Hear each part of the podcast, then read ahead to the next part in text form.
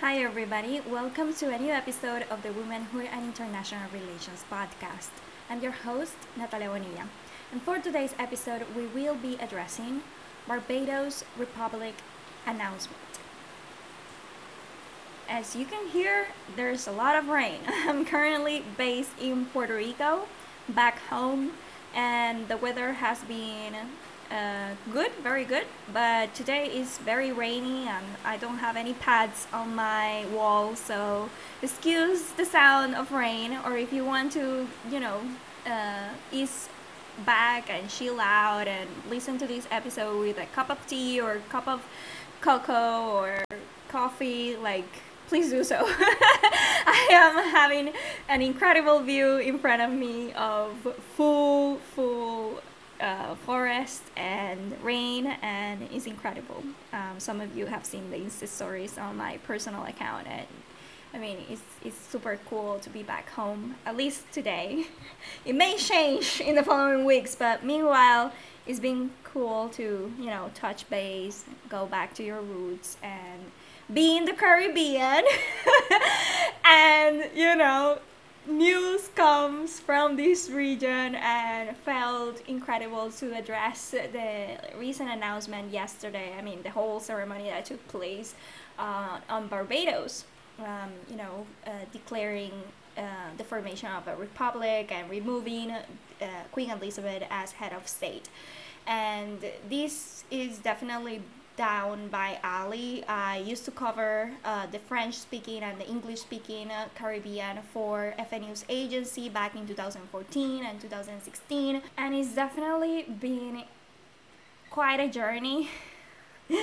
I know a lot of this word gets thrown around, but it's been quite a journey to see the evolution of politics in this specific region. And coming back at this time it feels like a cycle is completed because back in 2014 the biggest calls with the caribbean community was not only in terms of uh, finance and economic development but also in terms of climate change and the blue economy and you know i used to travel to st lucia to bahamas to all these places to try to cover you know only the work of the world bank and several um, international organizations on the region, but also in terms of political means and the talk of uh, women in leadership positions, specifically in Trinidad and Tobago and Jamaica, when um, particularly in those times that I was covering the region, they had female heads of state. And Barbados was an incredible point of reference for talks in finance and in talks as well on reparations. Though mostly was pursued on the Caribbean com- community, which is considered to be CARICOM, or that's like the name of the institution. I'm not saying it as you know as a symbolic meaning, but it's an institution called the Caribbean Community. I have found some interesting dynamics that I will explore in this episode with you. Um, the first part of this episode will be mostly like a simple explanation about what really happened yesterday, November 30th, in this ceremony, why this announcement is important, what we should be on the lookout for in terms of politics, politics and international relations stand of view. In the second part of this episode, we will be addressing something different. It will be a commentary, yes, with feminist or gender lenses, but instead of focusing on the state as a structure, I want to address the profile or the level of study of IR of the individual.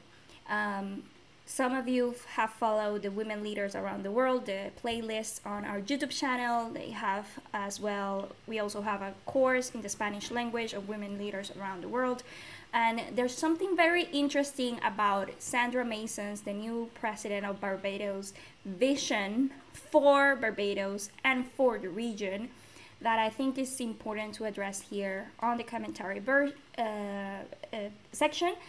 And we will also be addressing will this be any indication of decolonization taking place? And there are interesting dynamics to explore here. So stick around.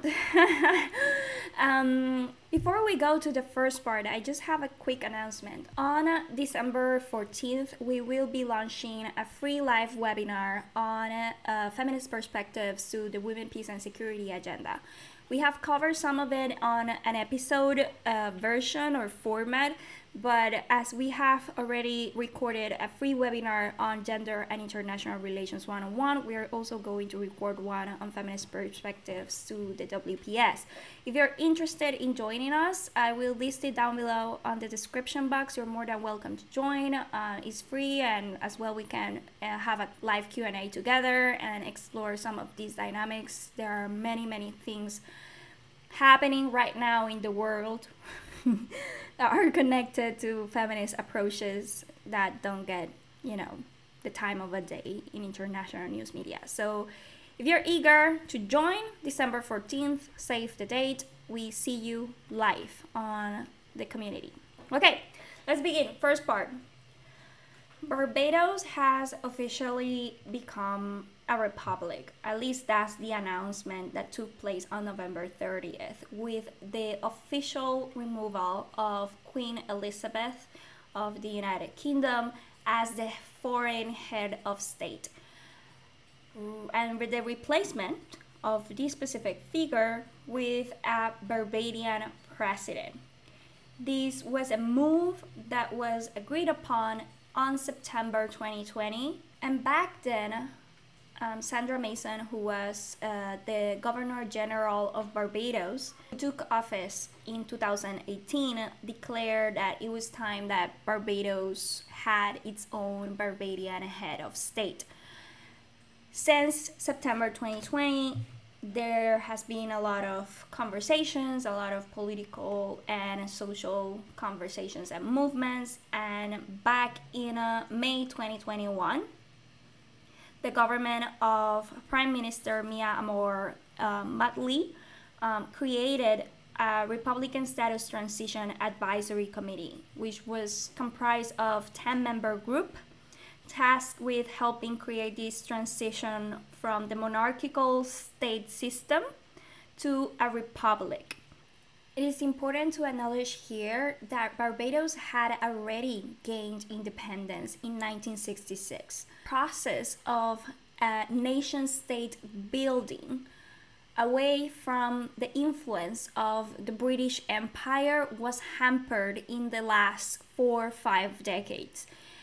Because of this and many other factors, But precisely this political view of the constitution and the system. That's what's shifting right now is that this specific government of uh, and Mason is proposing or envisioning a Barbados that actually is completely independent and accountable and aware of its own political governance model. This vision was not met without opposition. Minority groups, civil society, academic groups were, you know, holding the red alert flag, not because they didn't want Barbados to do this um, announcement or to make this transition, but in terms of how this transition was announced. And there are two factors that they're chiming in, and still nowadays is one of the key questions to explore in this case if you're interested. The first is that no public referendum was held to make this decision. The second is that little public consultation took place on how this transition will be made.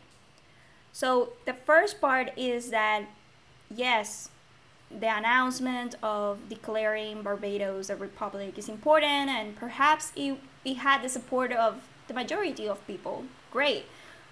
But there's not a democratic tool or instrument or survey or any type of document that says that that's the will of the people.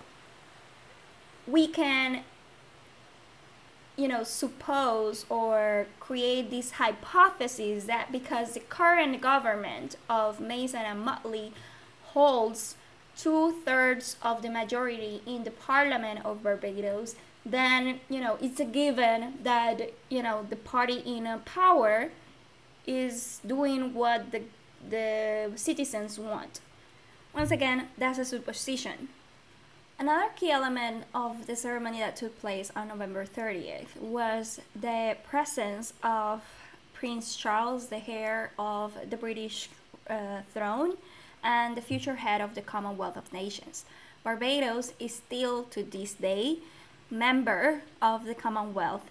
Um, they have not said that they will leave this specific um, system or association, but the presence of Prince Charles reaffirmed not only that you know the British um, rule or the British uh, throne was agreeing with this type of decision, because they could have not sent any representative there and be like, ah, I send, you know, a press release and that's it. Um, but rather, you know, having the presence of Prince Charles was significant in that sense. In his speech, he reaffirmed that, you know, the United Kingdom is willing and, you know, interested in keeping specifically the the close and trusted relationship that they had um, also, you know, he used words saying admiration, affection, cooperation, and opportunity. Those are values that Barbados, as well as the British uh, throne and the British rule, still upholds. And he also recognized the harmful colonial past and, you know, the the need to continue healing the wounds created by the British rule in 400 years, but also the slavery that took place in Barbados. Barbados was an important place for the English um, or the British Empire. It was a huge economy for the sugar production as well as the slavery. It was also the first island where the British rule, at least in the Caribbean region, uh, passed its first laws on governance, on law, on property ownership, land ownership, and you know slave ownership as well as we know.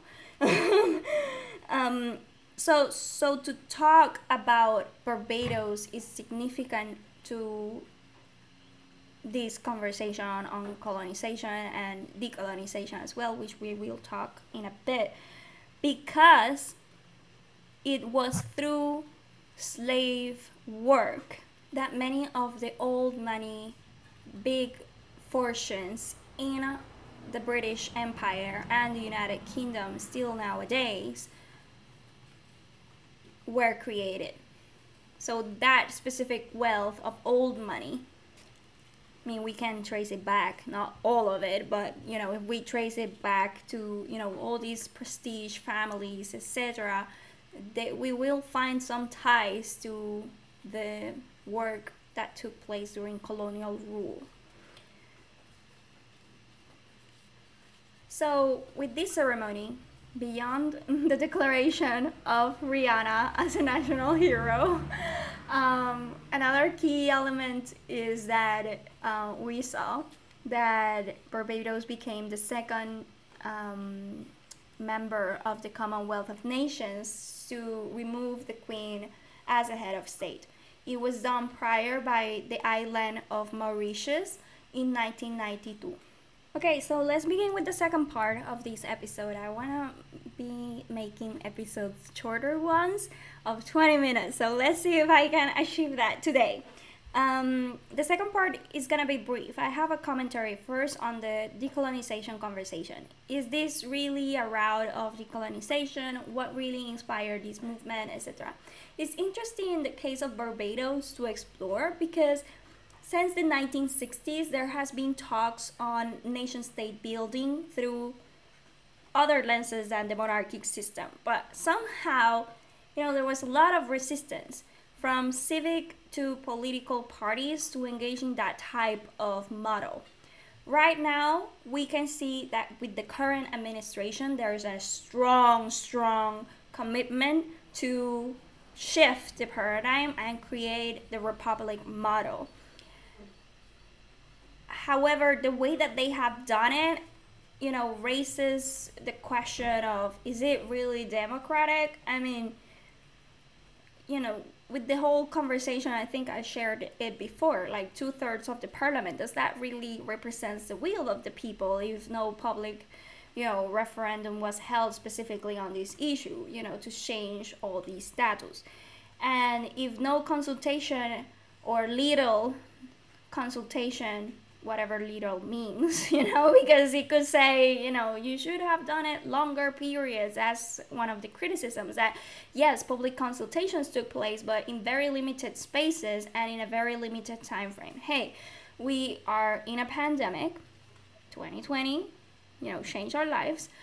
But perhaps because it's 2020, perhaps because there was a lot of problems with the pandemic, you know, they couldn't extend public consultations for years to perhaps you know change the government and then you know the situation could not have taken place. So i mean that's a very risky take to explore because there are many elements that intrinsically or extrinsically are affecting that this decision or announcement was so fast for some people. And then what's fast for some people is there a generational gap for those that believe that things should be slow, you know, take time, you know. or, you know, other people are like, let's get it over with, which appears to be some of the people in the current administration. So that's a, an, an issue to explore. But I think that the most interesting part on the decolonization talk is that though we are removing the head of state of Queen Elizabeth, and that's an important step, and you know, moving past the monarchy, and you know, let's get it over, etc. There's a call by Sandra Mason, the, the new president, elected in uh, October 2021 as president. She was already governor general of, of Barbados but she had these plans and i'm sharing all these uh, in the recommended articles of this episode. She had this plan or that's the quote of, of creating a caribbean version of the european union where the barbados was leading that. And i'm gonna quote here some interview that apparently um, the France 24 has. Um, I'm sharing it down below in the description box. Opening quote I am a zealot when it comes to Caribbeanness. I believe in regional integration. I believe that is something that has to come to fruition. Closing quote. Another quote, open. I believe it might not come in true form when I am yet alive, but I will go to my grave hoping that this will happen someday. Closing quote.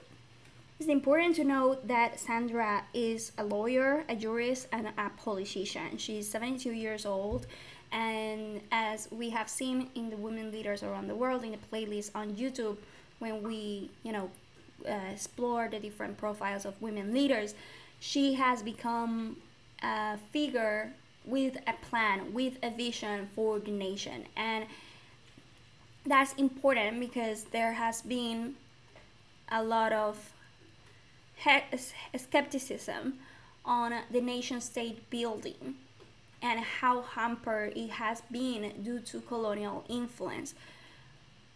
It will be interesting to see how this vision, not only of Barbados as a new republic, but also, you know, as this Caribbean union, if they are not gonna follow suit through CARICOM or Caribbean Community, which is already an institution. If they're gonna, you know, create a new one, or that's the vision to create a new one other under the same currency,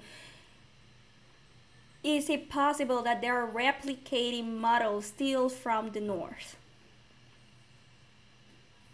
Only that it works now for them is, is that really decolonial And if we add to that question the lack of or the little, whatever little mean, may mean, public consultation, then is it an ambition that is far from the reality that people want to live in? People on the ground, at least.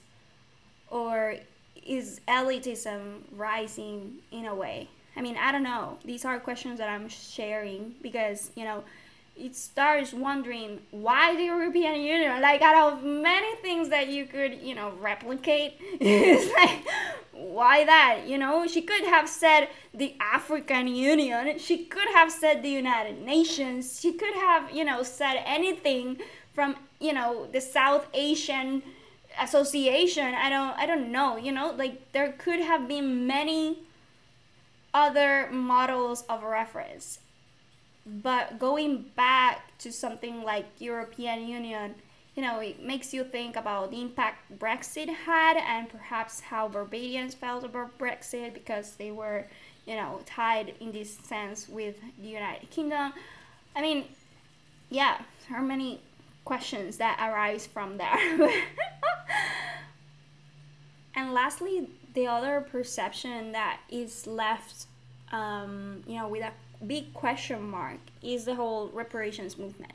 One of the hypotheses between political experts on these Barbados announcements and ceremony is that you know Black Lives Matter movement and what happened in 2020 actually pushed the government to declare this so soon. How is this administration, you know, addressing racism um, colonial past or systemic wounds or social inequalities or you know reparations or historic education from now on? How will the constitution will look like? These are big questions that perhaps we will know in the following weeks and following months or years, maybe as well years. Um, but yeah, um, if the land remains in the Commonwealth, it's still under the influence, in a way, of the British rule. But you know, this whole conversation of the Commonwealth is that because it's voluntary, members are all equal or consider each other equal. But then the Queen and the kingdom uh, or the kingdom of the United Kingdom see the Commonwealth as oh this beautiful space that we need to mother and we need to take care and we need to you know help etc. It's like wait so if we're all equal why does the queen need to you know have all these feelings and you know mother the nations and you know have the young ones join associations in the US, in the UK. I mean, it's just very this weird dynamic. I mean, aren't we all equal? you know. Um, before I forget, there was something interesting to share about the profile of Mason and the profile of Mottley, but specifically the profile of Mason, because it's it is a pattern that you find here in the Caribbean whenever a woman rises to power positions. It happened in Trinidad and Tobago with Kamala Persad Bissessar, and then in Jamaica, Portia Simpson uh, Miller. And it was that the political opponents and some parts of the population, I think it was more growing in Jamaica, but in Trinidad and Tobago there was another dynamic was that the conversation that they were being used by the political parties as scapegoats for specific decisions. I'm not saying that that's the case of um, Barbados. Apparently, with all that we have analyzed and the more that you research on the profiles of Mason and the profiles of Mottley, they're very, very in tune and very aligned throughout all their history of work and political uh, participation. They are walking the talk.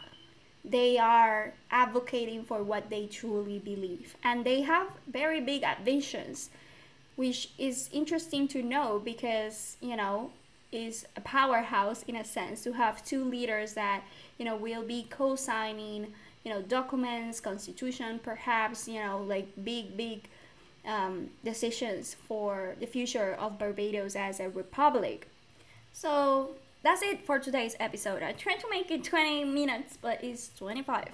Um, yeah, please be sure to uh, follow us on Instagram at womanhood underscore IR. We are also on Twitter, so drop a line and share with us your feedback. What are your views on this announcement? Share with us any recommended articles for us to explore. If you are an expert on decolonization and you know Caribbean region and want to explore more deeply what are the things happening in this specific part of the world, please share a line, DM us, and we'll be happy to schedule an interview with you and explore further women's roles, womanhood in this specific part of the globe. Also, reminder that on December 14th, we have the free live webinar on feminist perspectives to women, peace, and security agenda one on one. This is a very introductory uh, module. Um, this is part, as uh, you all know, of the online course that we launched on July 2021 in the Spanish language and we are starting to do it in the English language now. So um, yeah, be on the lookout for that. We'd love to see you there. Um, check on uh, the links on the description box to join. Subscribe to our newsletter. By subscribing, you will receive the free webinar on Gender and International Relations 101, a full hour explaining three key main topics on feminist theory, feminist foreign policy models, and more. And yeah, that's it for today. Thank you so much for tuning in. Talk to you soon.